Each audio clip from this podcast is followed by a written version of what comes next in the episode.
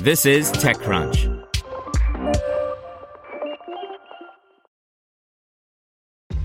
This episode is brought to you by ShipStation. You know, some things take a lot of work, like sending little robots to far off distant planets. And just as that's challenging, so too is running a successful e commerce business, especially when there's so much to do. So I want to introduce you all to ShipStation. Now, I love using ShipStation because of its easy to use dashboard, which makes managing orders and printing labels a breeze and super smooth. Oh, and the customer service is just out of this world. It's exactly what you need to help grow your business. Sign up for your free 60-day trial at shipstation.com slash technews. That's shipstation.com slash technews. Welcome to the spoken edition of TechCrunch. When it comes to automotive mobility, the only news that matters is this. Michigan is the epicenter for innovation, technology, and testing. Home to over 75% of the nation's automotive R&D spending and North America's only real-world all-condition testing. Learn how Michigan is driving the future at planetm.com. How Juul made vaping viral to become worth a dirty $38 billion. By Josh Constine. A Juul is not a cigarette. It's much easier than that. Through devilishly slick product design I'll discuss here, the startup has massively lowered the barrier to getting hooked on nicotine. Juul has dismantled every deterrent to taking a puff. The result is both a new $38 billion valuation thanks to a $12.8 billion investment from Marlboro cigarettes maker Altria this week, and an explosion in popularity of vaping amongst teenagers and the rest of the population. Game recognized game, and Altria's game is nicotine addiction. It knows it's been one-upped by Juul's tactics, so it's hedged its own success by handing the startup over a tenth of the public corporation's market cap in cash. Juul argues it can help people switch from obviously dangerous smoking to supposedly healthier vaping. But in reality, the tiny aluminum device helps people switch from nothing to vaping, which can lead some to start smoking the real thing. A study found it causes more people to pick up cigarettes than put them down. It estimated that in 2015, 2,070 cigarette smoking adults quit with help from vaping, but 168,000 teens and young adults who used e-cigarettes eventually started smoking real cigarettes daily. How fast has Juul swept the nation? Nielsen says it controls 75% of the U.S. e-cigarette market, up from 27% in September last year. In the year since then, the CDC says the percentage of high school students who've used an e-cigarette in the last 30 days has grown 75%. That's 3 million teens, or roughly 20% of all high school kids. CNBC reports that Juul 2018 revenue could be around $1.5 billion. The health consequences aside, Juul makes it radically simple to pick up a lifelong vice. Parents, regulators, and potential vapors need to understand why Juul works so well if they'll have any hope of suppressing its temptations. Shareable. It's tough to try a cigarette for the first time. The heat and smoke burn your throat. The taste is harsh and overwhelming. The smell coats your fingers and clothes, marking you as a smoker. There's pressure to smoke a whole one lest you waste the tobacco. Even if you want to try a friend's, they have to ignite one first. And unlike bigger box mod vaporizers where you customize the temperature and e-juice, Juul doesn't make you look like some dorky hardcore vape lord. Juul is much more gentle on your throat. The taste is more mild and can be masked with flavors. The vapor doesn't stain you with smell as quickly. You can just try a single puff from a friend's at a bar or during a smoking break with no pressure to inhale more. The elegant, discreet form factor doesn't brand you as a serious vape user. It's casual.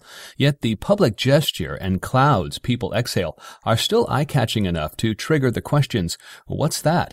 Can I try? There's a whole other article to be written about how Juul memes and Instagram stories that glamorize the nicotine dispensers contributed to the device's spread. And perhaps most insidiously, vaping seems healthier. A lifetime of anti-smoking ads and warning labels drilled the dangers into our heads. But how much harm could a little vapor do? Well, nicotine and other chemicals in the vapor can impair blood vessel dilation, increase arterial stiffness, increase blood pressure and heart rate, and hurt the lungs by being toxic to alveolar macrophage. Even if it's not as bad as cigarettes, vaping is still dangerous, and it doesn't necessarily stop people from burning tobacco. A study found only 10% of former smokers who turned to vaping had actually quit cigarettes after a year. Uh, my friend, who had never smoked, tells me they burn through a full Juul pod per day now. Uh, someone got him to try a single puff at a nightclub. Soon he was asking for a drag off a stranger's Juuls. Then he bought one and never looked back. He's been around cigarettes at parties his whole life, but never got into them. Juul made it too effortless to resist. Concealable. Lighting up a cigarette is a garish activity prohibited in many places. Not so with discreetly sipping from a Juul. Cigarettes often aren't allowed to be smoked inside. Hiding it is no easy feat and can get you kicked out. You need to have a lighter and play with fire to get one started. They can get crushed or damp in your pocket. The burning tip makes them unruly in tight quarters, and the bud or falling ash can damage clothing and make a mess. You smoke a cigarette because you really want to smoke a cigarette. Public establishments are still figuring out how to handle Juuls and other vaporizers. Many places that ban smoking don't explicitly do the same for vaping. The less stinky vapor and more discreet motion makes it easy to hide. Beyond airplanes, eh, you could probably play dumb and say you didn't know the rules if you did get caught. The metal stick is hard to break. You won't singe anyone. There's no mess need for an ashtray or holes in your jackets or couches. As long as your battery is charged, there's no need for extra equipment, and you won't draw attention like with a lighter. Battery life is a major concern for heavy Juulers that smokers don't have to worry about, but I know people who now carry a giant portable charger just to keep their Juul alive. But there's also a network effect that's developing. Similar to iPhone cards, Juuls are becoming common enough that you can often conveniently borrow a battery stick or charger from another user. And again, the modular ability to take as few or as many puffs as you want lets you absent-mindedly Juul at any moment. At your desk, on the dance floor, as you drive, even in bed. A friend's nieces and nephews say that they see fellow teens Juul in class by concealing it in the cuff of their sleeve. No kid would be so brazen as to try to smoke a cigarette in the middle of a math lesson. Distributable. Gillette pioneered the brilliant razor and blade business model. Buy the sometimes discounted razor and you're compelled to keep buying the expensive proprietary blades. Dollar Shave Club leveled up the strategy by offering a subscription that delivers the consumable blades to your door. Juul combines both with a product that's physically addictive. When you finish off a pack of cigarettes, you could be done smoking. There's nothing left. But with Juul, you still got the $35 battery pack when you finish vaping a pod. There's a sunk cost fallacy goading you to keep buying the pods to get the most out of your investment and stay locked into the Juul ecosystem. One of Juul's sole virality disadvantages compared to cigarettes is that they're not as ubiquitously available. Some stores that sell cigs just don't carry them yet, but more and more shops are picking them up, which will continue with Altria's help. And Juul offers an auto ship delivery option that knocks $2 off the $16 pack of four pods, so you don't even have to think about buying more. Catch the urge to quit? Well, you've got pods on the way, so you might as well use them. Whether due to regulation or a lack of innovation, I couldn't find subscription delivery options for traditional cigarettes.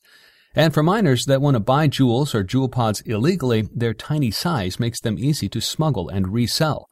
A recent South Park episode featured warring syndicates of fourth graders selling Juul pods to even younger kids. Dishonorable. Juul co-founder James Monsees told the San Jose Mercury News that the first phase is proving the value and creating a product that makes cigarettes obsolete. But notice he didn't say Juul wants to make nicotine obsolete or reduce the number of people addicted to it. If Juul actually cared about fighting addiction, it'd offer a regimen for weaning yourself off of nicotine. Yet it doesn't sell low dose or no dose pods that could help people quit entirely. In the US, it only sells 5% and 3% nicotine versions. It doesn't make 1.7% pods for foreign markets like Israel, where that's the maximum legal strengths, though refuses to sell them in the States. Along with taking over $12 billion from one of the largest cigarette companies, that makes the mission statement ring hollow. Juul is the death stick business as usual, but strengthened by the product design and virality typically reserved for Apple and Facebook. Want to learn how you can make smarter decisions with your money? Well, I've got the podcast for you. I'm Sean Pyles, and I host NerdWallet's Smart Money Podcast. Our show features our team of nerds, personal finance experts in credit cards, banking, investing, and more. And they'll help you make the most of your money while cutting through the clutter and misinformation in today's world of personal finance. You'll get clarity on strategies to help you build your wealth, invest wisely, shop for financial products, and plan for major life events. Listen to NerdWallet's Smart Money Podcast wherever you get your podcasts.